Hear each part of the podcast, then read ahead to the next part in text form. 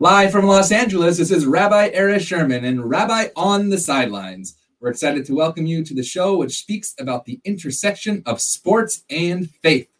This morning, we are joined by Sinai Temple's own Ken Levine of the blogspot Hollywood and Levine, Emmy Award winning producer and the writer for many of our favorite shows Jeffersons, Cheers, MASH, Simpsons, and so much more. And a Major League Baseball announcer for the Seattle Mariners, Baltimore Orioles, voice of Dodger Talk, and my own Syracuse Chiefs. Ken, it's so great to have you on the show. Thanks for coming on today.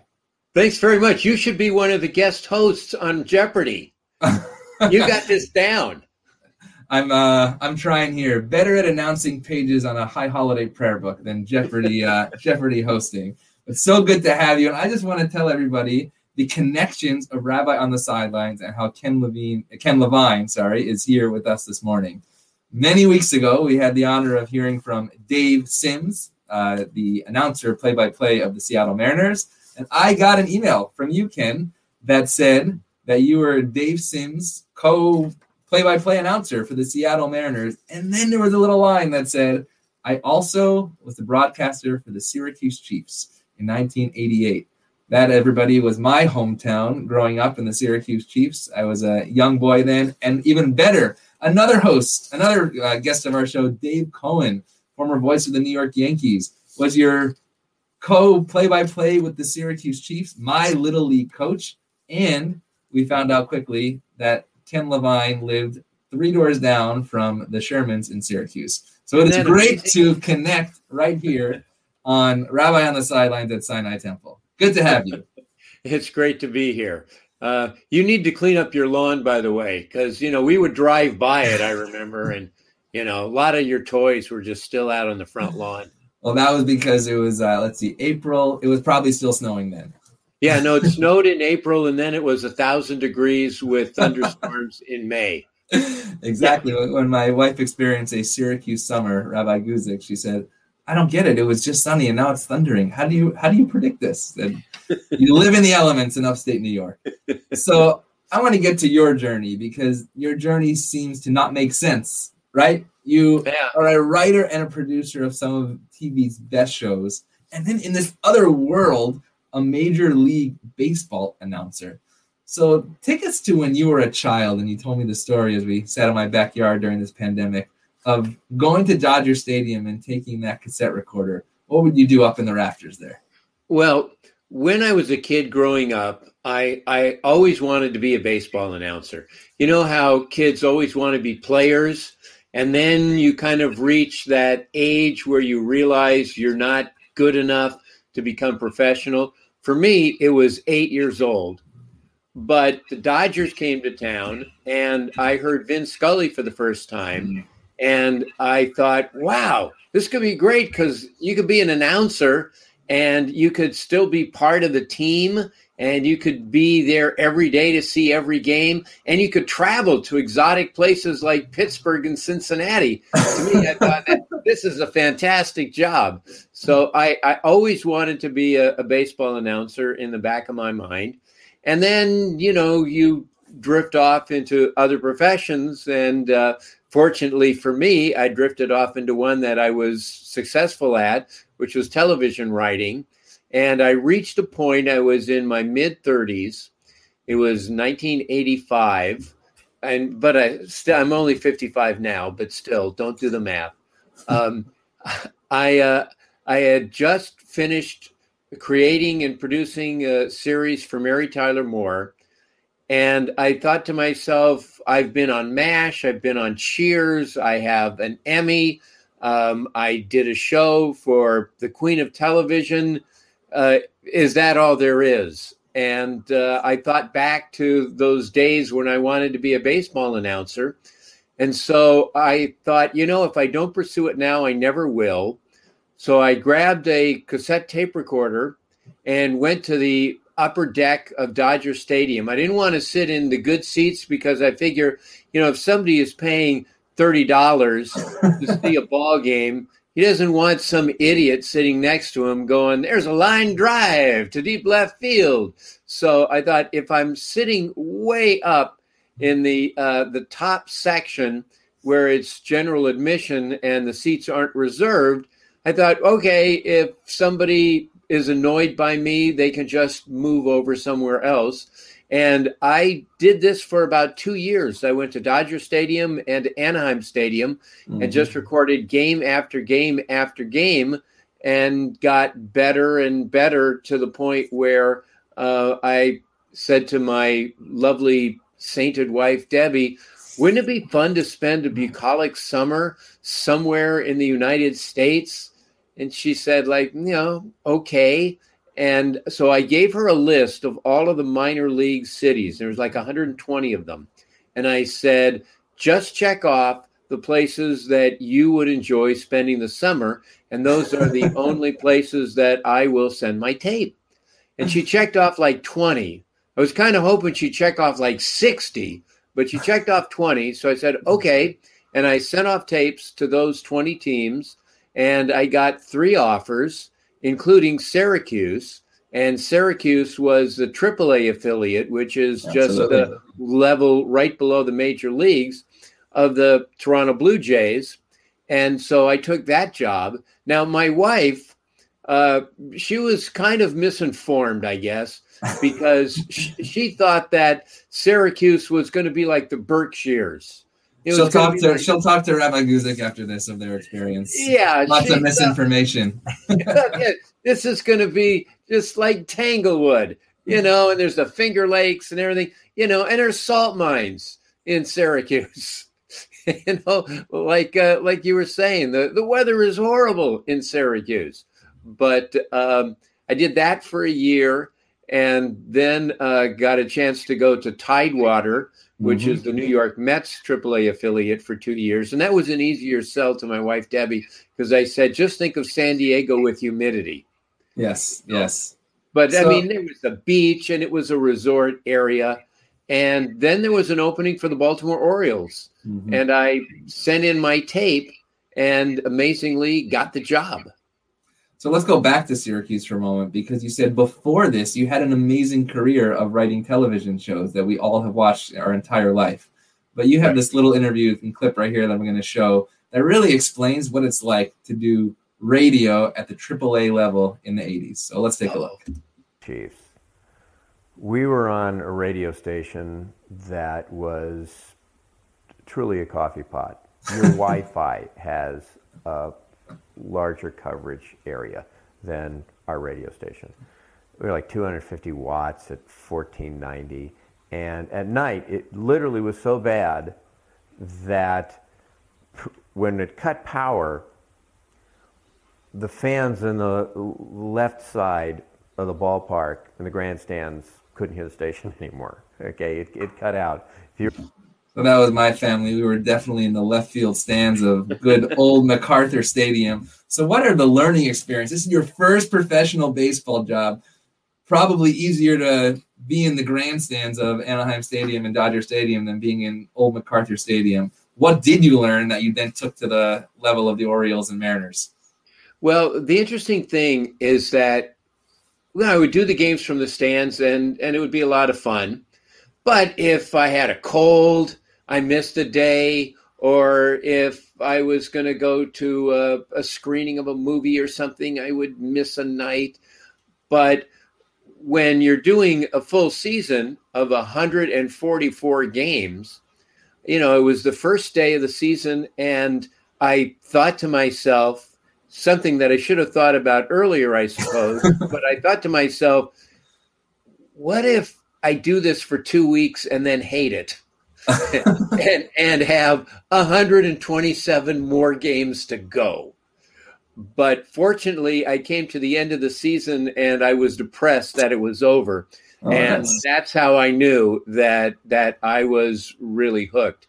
And yeah, there's certainly a grind to it, doing mm-hmm. it day after day. And of course, the travel in the minors is not charter jets and four star hotels but uh, it was it was also like like following a great saga you know, Mhm, or a mhm. soap opera. And there's something special about following a team and being around the players each and every day as the season unfolded. And I absolutely loved it. especially at the AAA level. I mean, I've seen. Sorry, I think there's an echo here. One second. You can hear that echo, right? A little bit. Uh, sorry. Um, at the AAA level, sorry, one second here. Test this. That's better. Um, at the AAA level, when these are up and comings, right? Half of those guys are never going to make a major league le- a major league team. But I remember, for instance, in 1996, Carlos Delgado, Shawn Green, Alex Gonzalez, right? They were playing right in front of my eyes. The bathrooms weren't even in the dugout. You had to go to right field to the locker room over there. Yeah. Col- Columbus Clippers as a child seeing um, Posada and Jeter and Mariano Rivera, right? What is it like looking into their eyes, knowing that some of these guys are going to be literally Hall of Famers and calling those games as basically, you know, their introduction into the major into the major leagues? Right. Well, most of those players were known as prospects. Yes. And we would follow those prospects and we would also promote them on the air because, like you said, uh, you know, it's a chance to see some future all stars before they, they make it big. Uh, but the ones that really kind of tugged at my heart, if I'm being honest, are all of the players that came through there either on the rise or Mhm. on the downside of their career. Mhm. And you just knew that they were never going to see a day in the major leagues. Mhm. And yet they were playing basically because baseball meant so much to them, or the alternative was going back into the real world and, you know, working at UPS or Mhm. as one player said, handing out sports equipment at a local park. Uh, Mhm. so uh, those were the players that that I really, I guess, I attached myself to. And again, at the time when I'm in the minor leagues, I have no idea that I will ever go to the majors. But yes, uh, along the way, there were some some great players who I saw coming up. I remember when um, Deion Sanders Mhm. signed with the Yankees. He signed with the Yankees, and I also think he signed with uh, with Dallas Dallas Cowboys for football. But he started playing baseball with with the Yankees, and it was his very first professional game. And it's at Old MacArthur Stadium, Wow. and Deion Sanders comes up to the plate and he takes his bat and he draws a dollar sign and That's amazing. at, at home plate. And I thought to myself, I like this guy. Okay, this guy is going somewhere. Yeah, you do you do see, see some characters along the way. So let's go to the entertainment world for a moment because you got to break AAA baseball. You basically send out your tape. Tex Simone, lovely man, lovely family, calls you and said, "Okay, I'm going to do this." But on the other end, right? Every young professional, and you grew up here in Los Angeles, but every young kid moves out to LA and say, "I'm going to be a writer. I'm going to be the next, you know, sitcom writer, producer for these shows and win Emmys." But you actually did it. But the question is, how do you do it? So let's go to uh, you get your your break if you wish for uh, the uh, the Jeffersons, right? And we'll Yeah. look at that story real quick. Okay. did, and he said, One I'm- second. There. I'm the story editor on the Jeffersons. His name was Gordon Mitchell, Whitey Mitchell. Oh, whoops. And, one um, second. There we go. Stories of, um, of you know, you know, breaks come to you from from in ways that you never expected, that you could never prepare for, no matter how much networking you do. Um, Ken's mom was a- was a uh, was a golfer and uh, had a regular game with some friends of hers, and they were out playing, I think, at Braemar in uh, in the Valley, if I'm not mistaken, and and. Uh, a fellow was going to play through. Uh, a, a guy was going out to play nine before he went to his work. I suppose it was in the morning, and he want uh, he was going to play through as a single, and so he played a couple holes with them, and they struck up a conversation. Ken's mom and this fella uh, struck up a conversation, and she asked him what he did, and he said, "I'm I'm the story editor on the Jeffersons." His name was Gordon Mitchell, Whitey Mitchell, and um, and she said, you know, being a good mom, she said, my son's trying to be a comedy writer, and he, he and having treated him well, uh, he was very gracious and said, "Well, have him send me something." And we sent him a, a Mary Tyler Moore spec we had written, and uh, he brought us in, and uh, we came in with some ideas. We were ready to go, and, and we actually sold one. Your mom's a golfer. Somebody passes through. Said my son's a writer. Yep. Today you're, today you're here on Rabbi on the Sidelines. is that talent? Is it skill? Is it luck? What do you need to do what you were able to do in that world? I think you need three things. You need talent, certainly. You need luck, which plays a big part in it. And I, I think you need the drive, you need the hustle. You know, you need mm-hmm. to really be passionate and work hard and put in the extra effort. And hopefully, all three of those things come together to some degree. But when we started out, my partner and I, we both had daytime jobs, and mm. we said we are going to take two years and just keep writing script after script after script. And we figured over the course of two years, somebody somewhere is going to recognize a germ of ability here and and give us a break. We were extremely lucky. It happened within six months. Wow. But we had still written three spec scripts. We had written a pilot, uh, spec Mary Tyler Moore show, which got rejected by Mary Tyler Moore show staff. We wrote a Rhoda episode that got rejected. Ironically, the Rhoda was rejected by their showrunner, Charlotte Brown, who now lives three doors down from me. and we're friends, but when I see her, I'll oftentimes say, Charlotte, read the script one more time. Just just nice. give it one more read. You know, I'm telling you, there's something there. There's something there. yeah. And so that's the Jeffersons and then one thing leads to another and now all of a sudden you do the sports thing and let's talk about the simpsons for a moment because okay.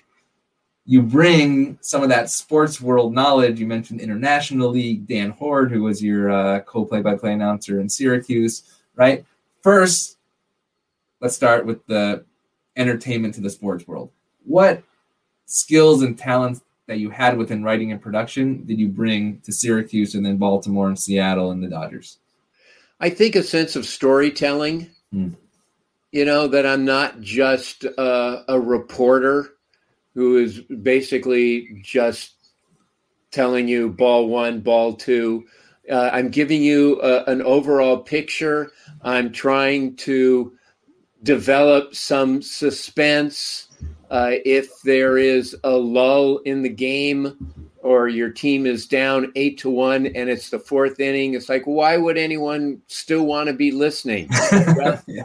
If you if you have stories, if you're talking about all kinds of things, uh, and keep it interesting, then you're going to hold on to an audience. Now, I never played the game professionally, so I don't have that to bring to the table. I'm not able to say, well, you know, when I was a shortstop for the Cardinals, we did this. All I can bring is my own personality, and uh, hopefully that's unique, and hopefully that's uh, something that will resonate with an audience. So there's two different types of stories in baseball, right? You find the stories. Actually, it's funny. I remember watching that video of the Syracuse piece, and you said there was a guy who went like one for 67 and just started making up a story about him that then gained traction. I forgot his name. Yeah, but, I'll tell. Let me tell that story because it's a great okay. story. Okay. uh, as we mentioned, we had a terrible signal for our radio station, and people would come up and complain.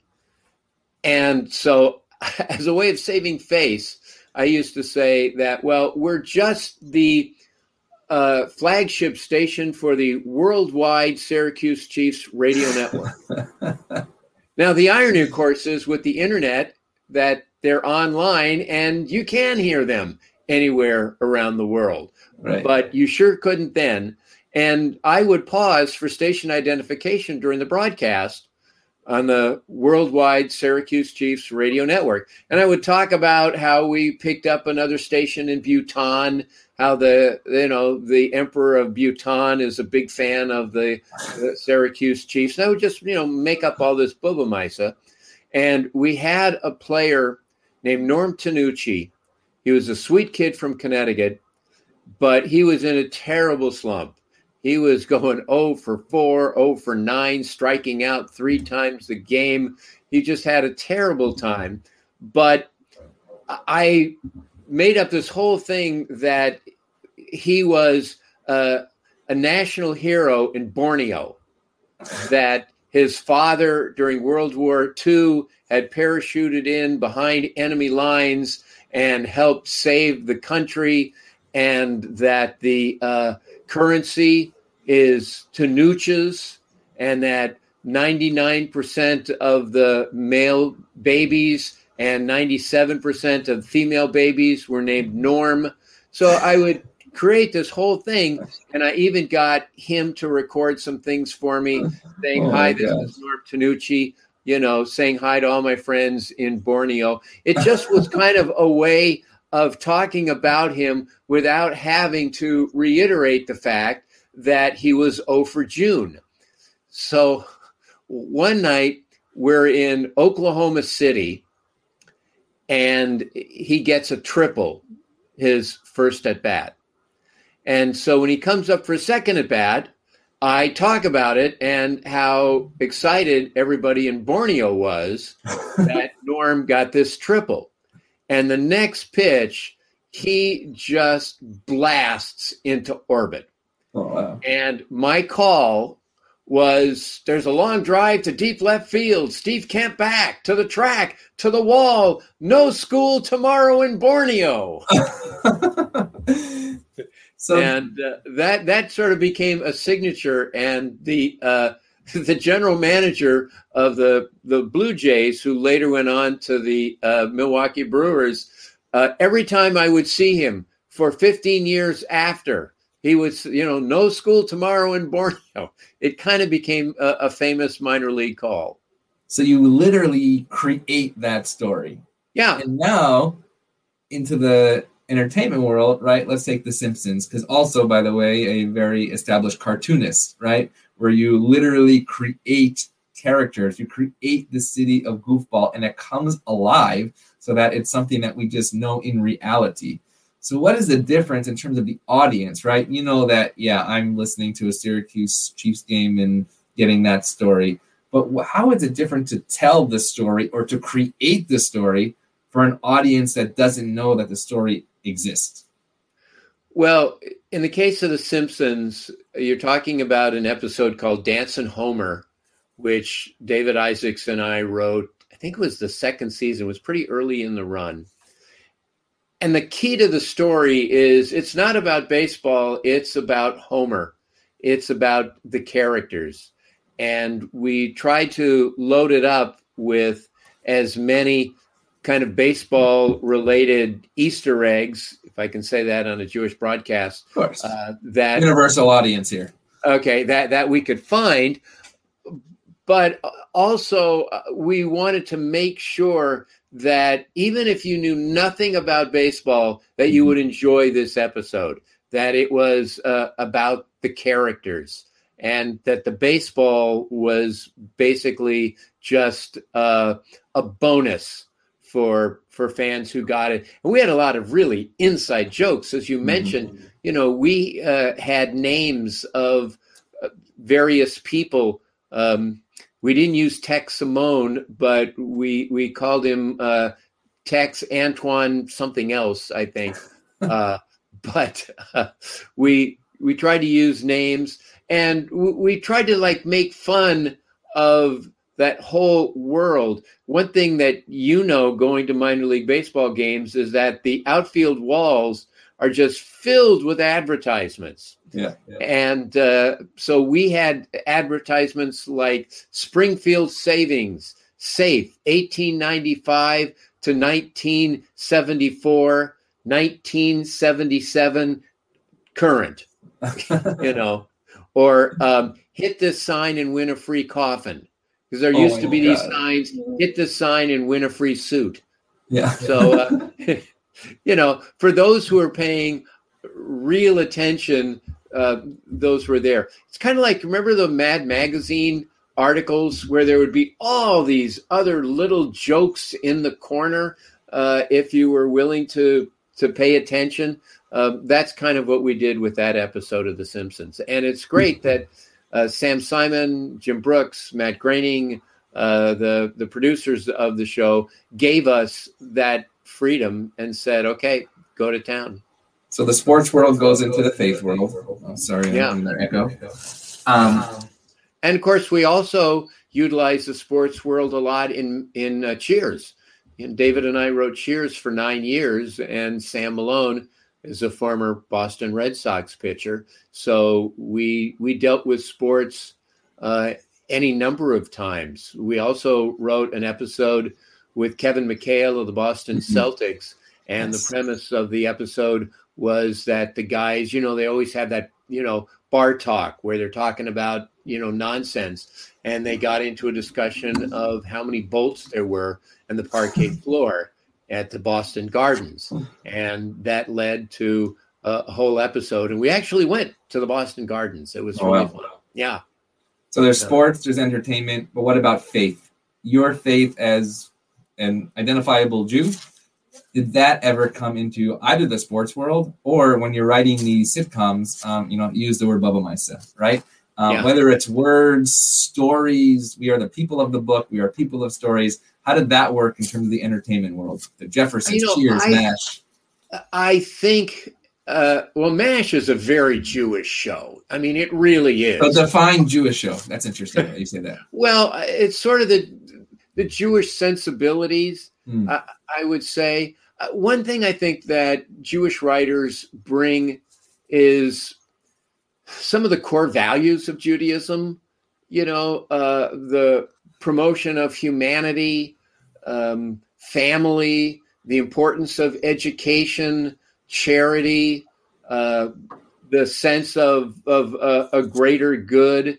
And I think that those core values tend to get um, uh, reiterated and celebrated in in the type of shows that that we write, um, and I, I think that's that's true for for all of the shows that we write, at least then for me and some of the people that I know. And there's So I- also, of course, the yeah. Jewish sense of humor.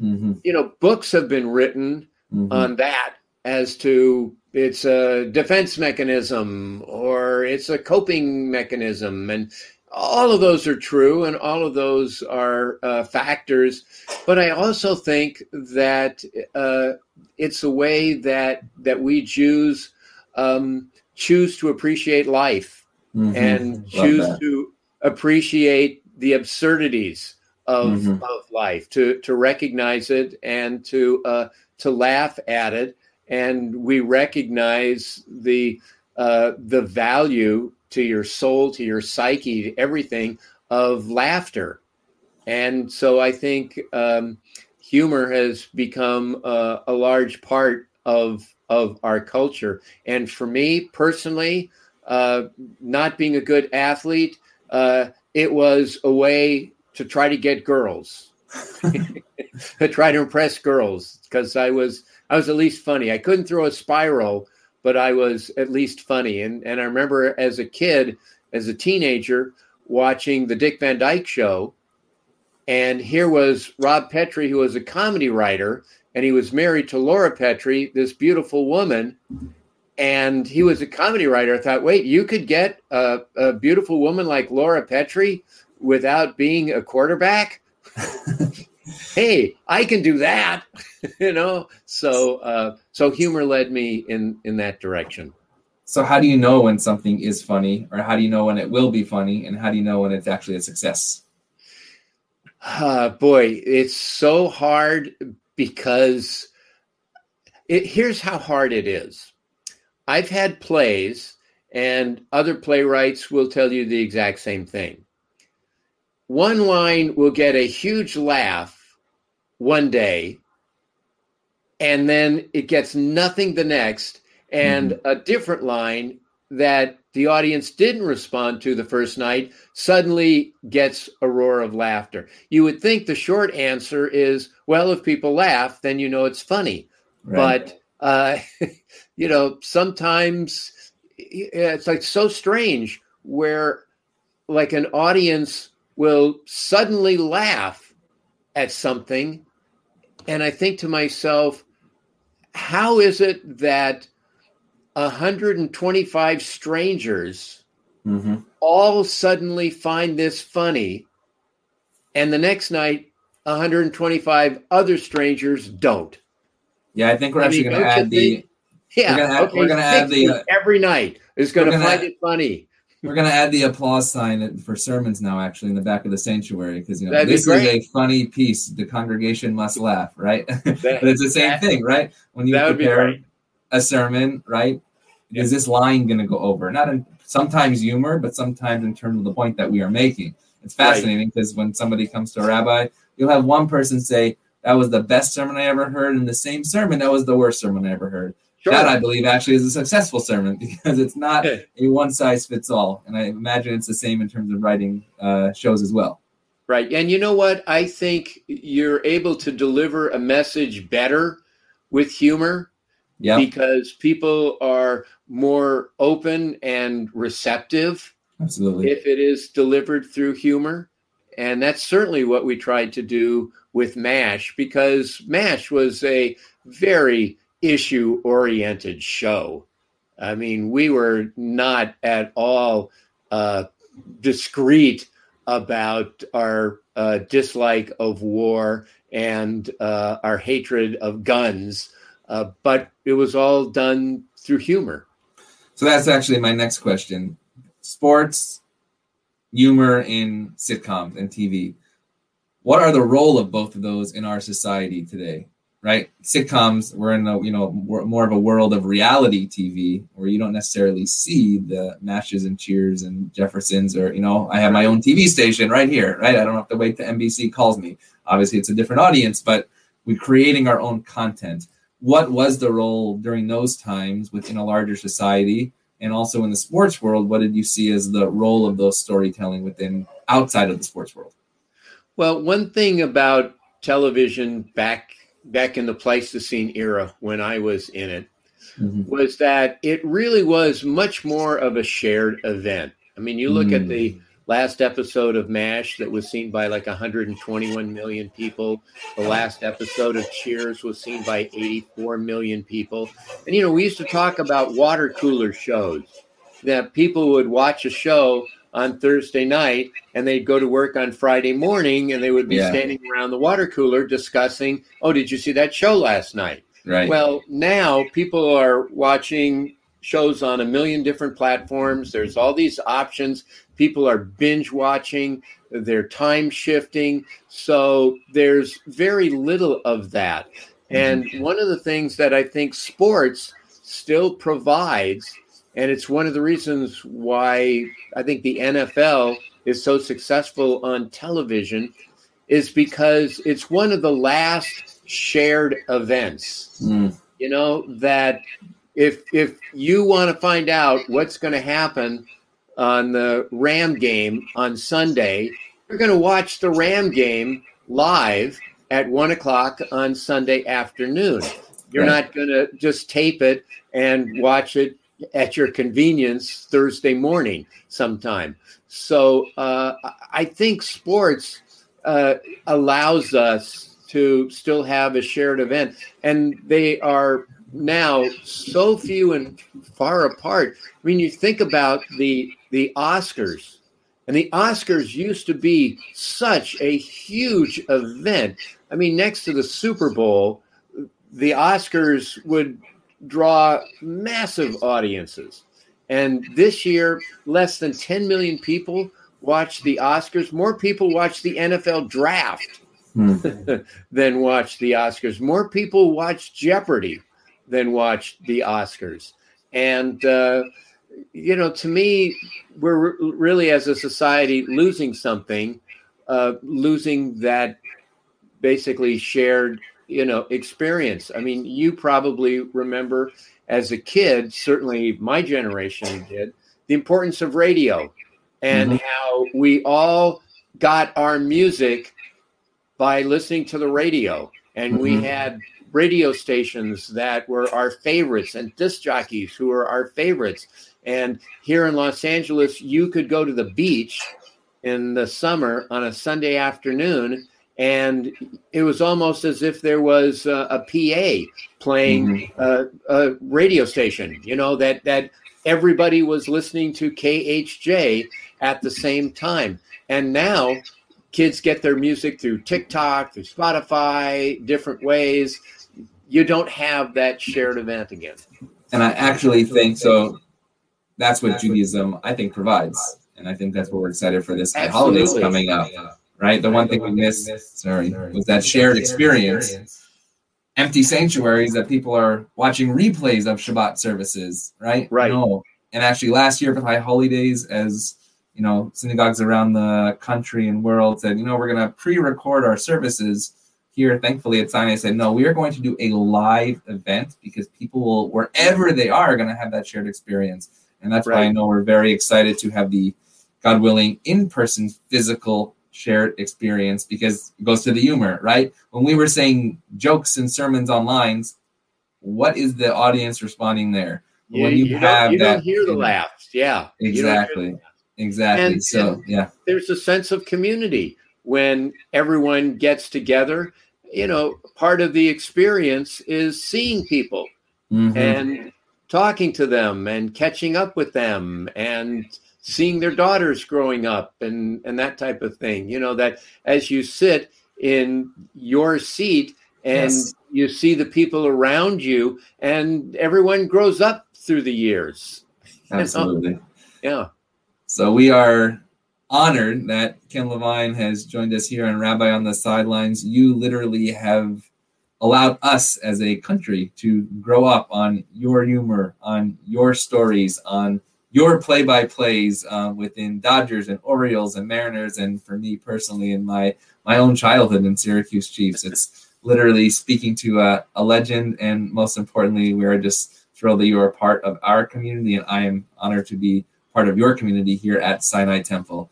Ken well, Levine, it is so a pleasure to have you. If you have not checked out Hollywood and Levine, please check my out podcast. The, the yes. podcast, the blog, podcast. questions of the week. You can find out about the Mount Rushmore of uh, broadcasting, what needs to change in baseball and entertainment today.